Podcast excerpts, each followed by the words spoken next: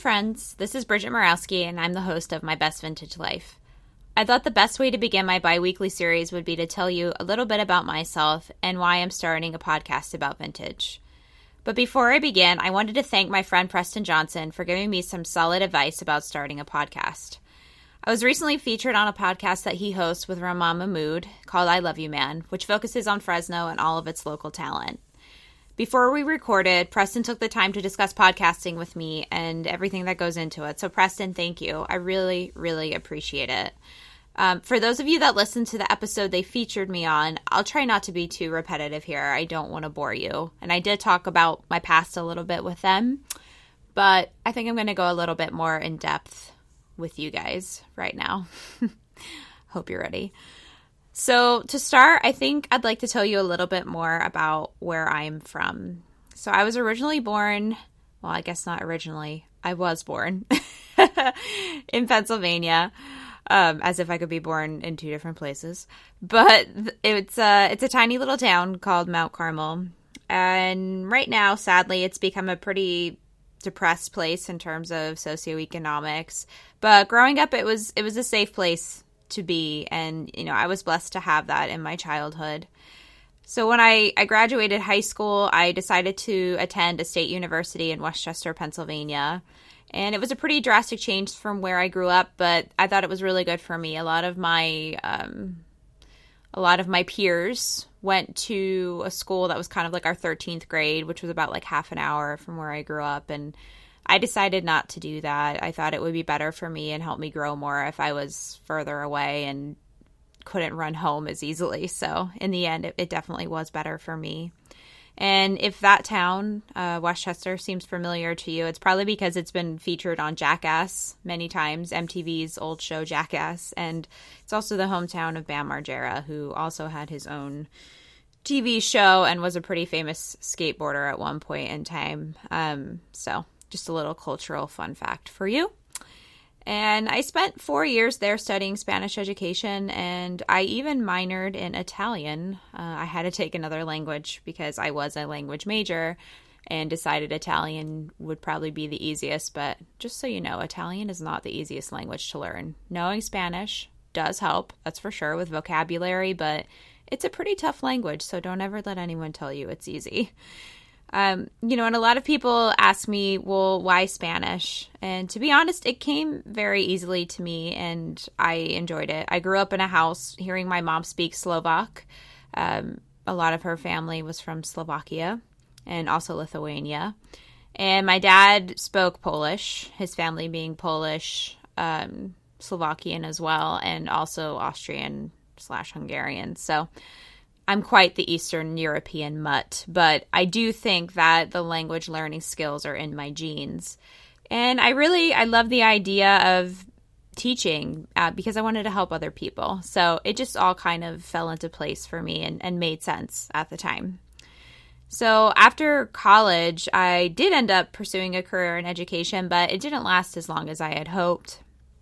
I was placed in a really incredible school for my student teaching, and I ended up actually staying there as a long term sub.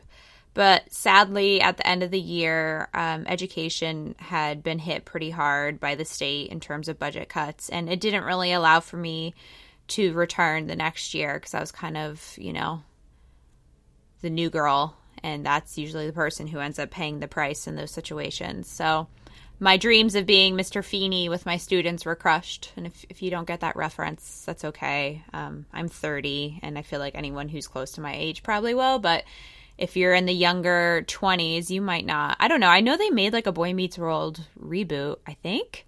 I don't know. Maybe he was on it, maybe he wasn't. He has to be pretty old by now. So, anyways, I was not going to be Mr. Feeney for those kids. I found a new job at a school in Delaware and I went into it very naively. The school had a pretty atrocious reputation, and a lot of people told me that, but I was just so desperate to teach that I, I don't think I really cared. And unfortunately, I quit after two months. And to this day, it's not something that I'm embarrassed about. It was one of my very first acts of self care that I can remember. I mean, I think we commit self care our entire lives, but that was a pretty big one for me. And you know, I never held it against the kids. Um, despite how terrible some of them were, because, and this goes for a lot of different facets of life, like everything starts at home. And I think a lot of those kids had the issues that they did because they didn't have a strong structure at home, probably from the time they were born, which is really sad. So the same year that school's principal actually got fired, which I know like is going to sound terrible, but it kind of made me feel better because I was like, okay, I did make the right decision. Um, and then five years later, in 2016, um, two female students actually, one female student killed another female student in the bathroom. So that was quite the eye opener, and it did make national news. And I, you know, I say this from the bottom of my heart. I really hope that things did get better there, but I never regretted walking away. From the very early age, I love fashion. I just think it took years of personal retrospection to realize that. And when I walked away from teaching, I thought maybe this is the right time to pursue that while I'm starting fresh and I'm still young. Not that I'm not young now, but I was really young then. I didn't know how to sew and I didn't really have the desire to learn, so designing was out of the question. But I really loved putting outfits together, so I thought maybe styling could work for me. I decided to take an online course and then I did an in person course in New York City, and then I started my own side business. I don't like sugarcoating. I hate when people sugarcoat stuff with me, so I don't want you guys to think that's all I was doing to make money. Um, I really had to hustle and work other side jobs to pay the bills. I left school with over $35,000 in student loan debt. And at that point in time, my mom had passed away from ovarian cancer, and my dad didn't have the money to support me. So I had to figure it out on my own. And I have to say, I'm pretty thankful for that. It kind of helped me become more of an independent person. And you know what? I mean, if you have the type of parents that can help you, still help you, whatever, that's fine. I'm not judging you. I'm just glad that I had to be a little bit more independent because I think it helped me to be more responsible with money and just kind of live my own life on my own terms. So that was a good thing to me. Um, but, you know, being completely transparent, I grew up really poor. So getting a college degree to me seemed like the solution to everything when I think a lot of people think that. Um, and a lot of people ask me, "Oh, well, do you regret having all those loans and getting the degree, and and you know now that you don't use it?" But I never ever would regret getting my degree. I I mean, I took so much away from my short time as a teacher, specifically patience with people. um, and, and I use my Spanish every day, so I definitely don't have any regrets there. Okay, I got a little off track. So I started my styling business, and I was having a lot of fun with it um, I met a lot of interesting people and I was able to help them feel better, which was a really nice feeling for me. So, I guess one of the cool experiences um, I had with my personal styling business. So, you have to keep in mind, I was doing personal styling. So, that's on a personal level, working with people one on one. And these were just like regular, everyday people. They weren't celebrities or notable people or anything like that. But one of the coolest experiences I had was doing a closet clean out um, at this girl's parents' mansion in Delaware. Um, you have to keep in mind the town I lived in after I graduated college up until I moved to California was like five minutes from Delaware. All the states on the East Coast are very close to each other, so it's not really that hard to get from one to the other in a short amount of time, depending on where you live. So the town where I was living, Kennett Square, shout out to Kennett Square. It's a great place if you're ever in Pennsylvania to visit. Um, was very close to the Delaware border. So, anyways, this girl's bedroom was probably half the size of my current house, just her bedroom alone, which was like its own suite. And her closet was probably the size of my actual bedroom. And man, she had a ton of clothes and just shit in general.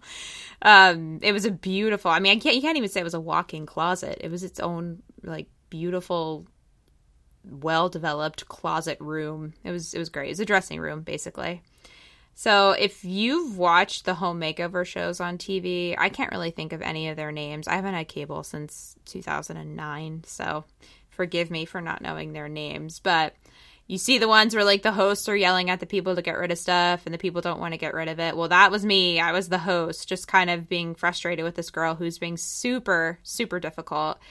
And I mean, the crap she wanted to keep was just hideous, and I couldn't figure out her thought process behind it. Now, granted, we all have those moments where something has sentimental value to us, but some of the stuff was just oh, so, it was just terrible. I can't even. But, anyways, I walked out of her house with probably like eight huge, like those big, like black trash bags with stuff to donate because I would do that for the people. That was like part of the job was they'd pay me to do the cleaning and the organizing and then I'd also take everything away with me. Um, and despite doing that, her closet still was full. So I just think that's such a funny story, and it, it, reminded me of those like old reality shows. Well, I don't know, maybe they still exist, but anyways, um, one of the other things I got to do in in my styling career was some fun commercial projects, more on a commercial level.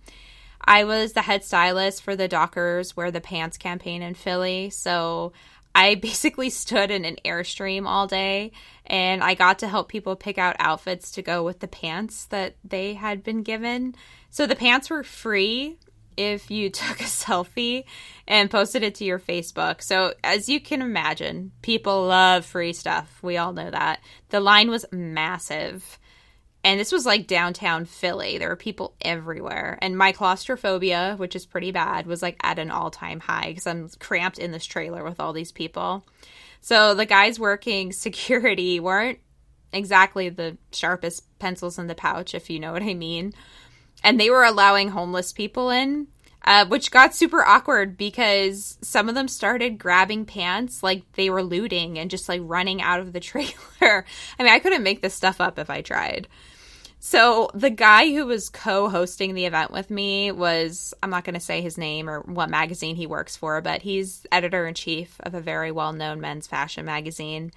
Um, and of course he's being interviewed out on the street by the local Philly news and I'm like in the airstream trying to manage the the pillaging that's going on of these pants.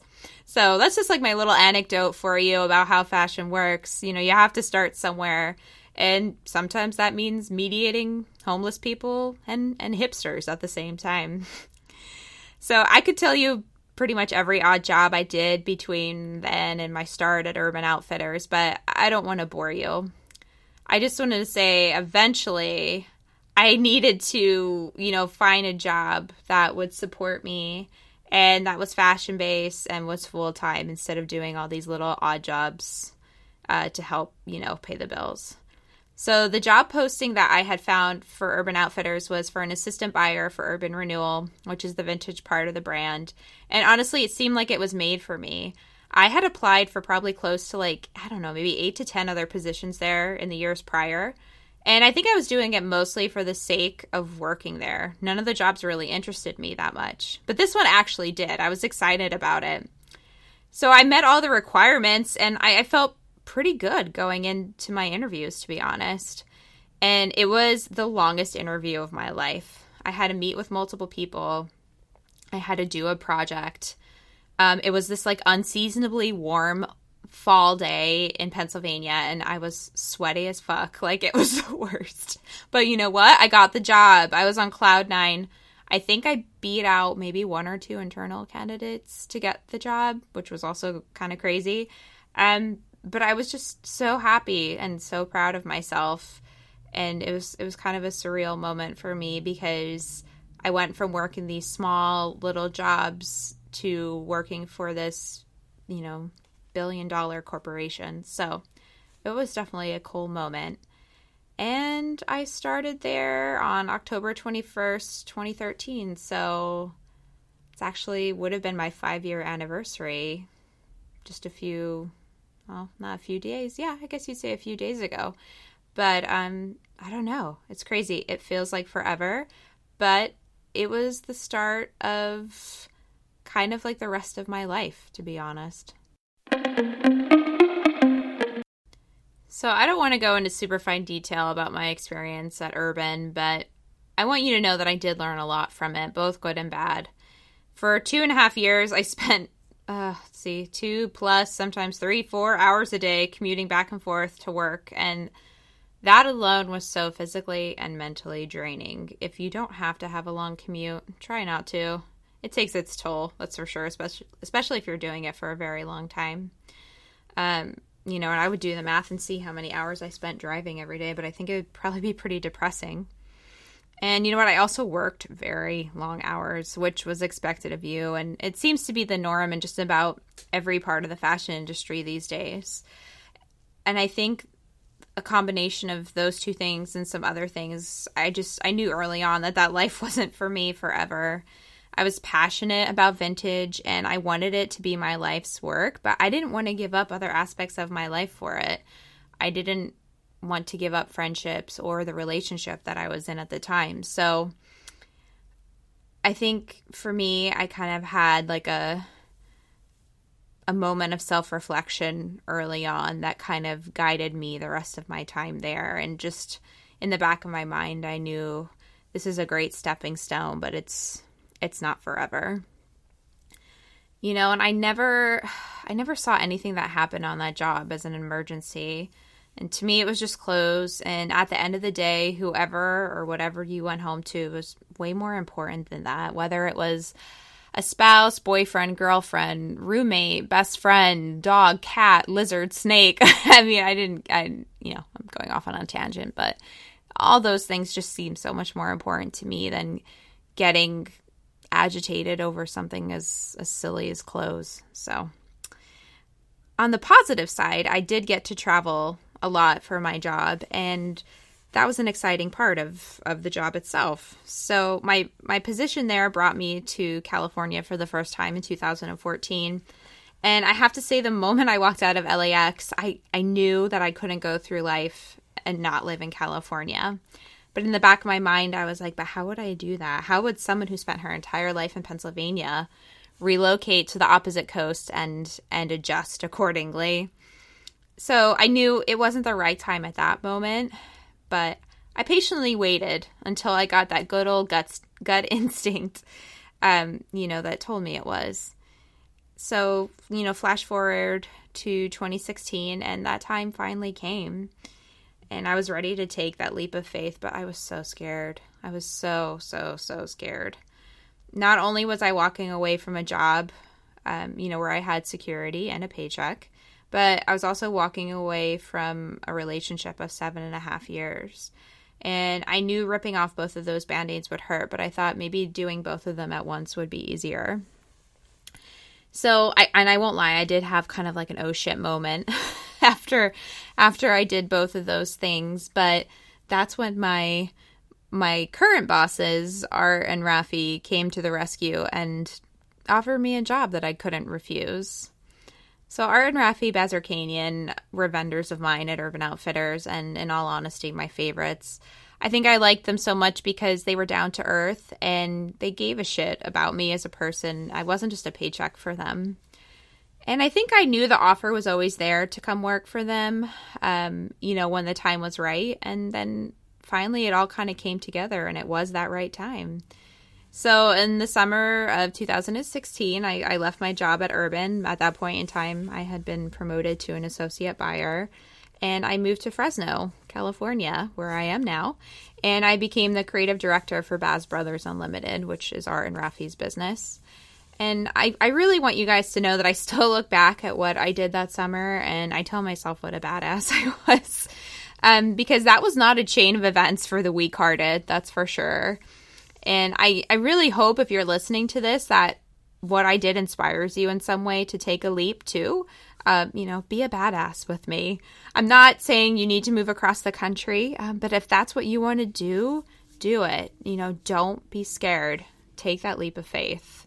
Make it work for you. So now it's 2018 and my life has changed so much. I still feel so new in Fresno and I'm still adjusting to life in California. And I think that will be the case for a few more years to come, and that's okay. I really, really love what I do, and I'm so blessed to wake up every day and be surrounded by my passion. Our Fresno and LA warehouses are filled with vintage treasures, and I'm just, I'm so lucky to work in an environment like that every day. A lot of people ask me if we have a store, and my answer is no. We sell at a wholesale level, so we sell business to business, and we don't plan to change that anytime soon. I 100% do not work the job of a normal creative director, and I'm okay with that. You know, while my office has temperature control, I spend a lot of time in the warehouse sweating my ass off in the summer and feeling pretty cold in the winter as well. Um, you know, so it's not a glamorous job, and I knew it wouldn't be. I just think a lot of people look at me and think, "Oh, that girl's a prissy bitch," but I really, I'm not.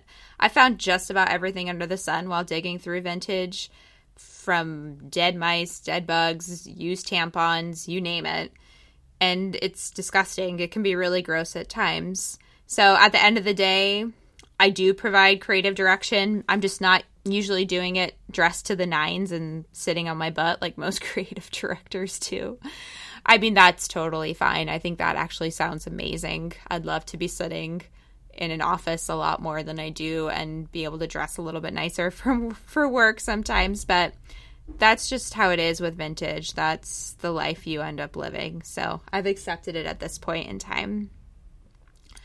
So, why start a podcast about vintage? Well, to be honest, there really aren't any out there. There are some really, really great fashion podcasts that focus on that subject from time to time, but there's none that have made it like their sole purpose.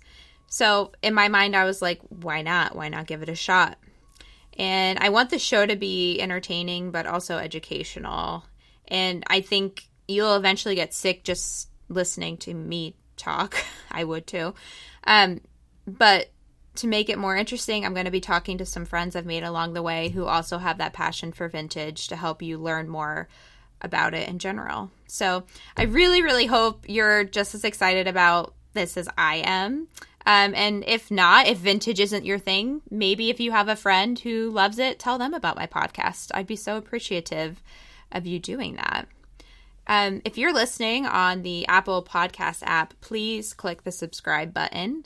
My show is also available on Spotify, Google Music, and I actually just got approved um, on Stitcher this morning, which is really exciting. I also have an Instagram for the podcast. It's um, at my best vintage life. So if you're on Instagram, follow along there. I haven't put too much time into it yet, but I hope to soon. I, I figured having the podcast up and running was a little bit more important at the time. So, in two weeks, I'm going to be featuring my first guest, and it is going to be the one and the only Art Bazarkanian, my boss. And it's going to be a lot of art, probably making fun of me. So, if that sounds like a good time, you should probably listen in. Um, if you've been around Art and I outside of like work, you know that we're usually always kind of ragging on each other. So, it's going to be a good time. Anyways, until then, stay safe and don't be basic. Bye, guys.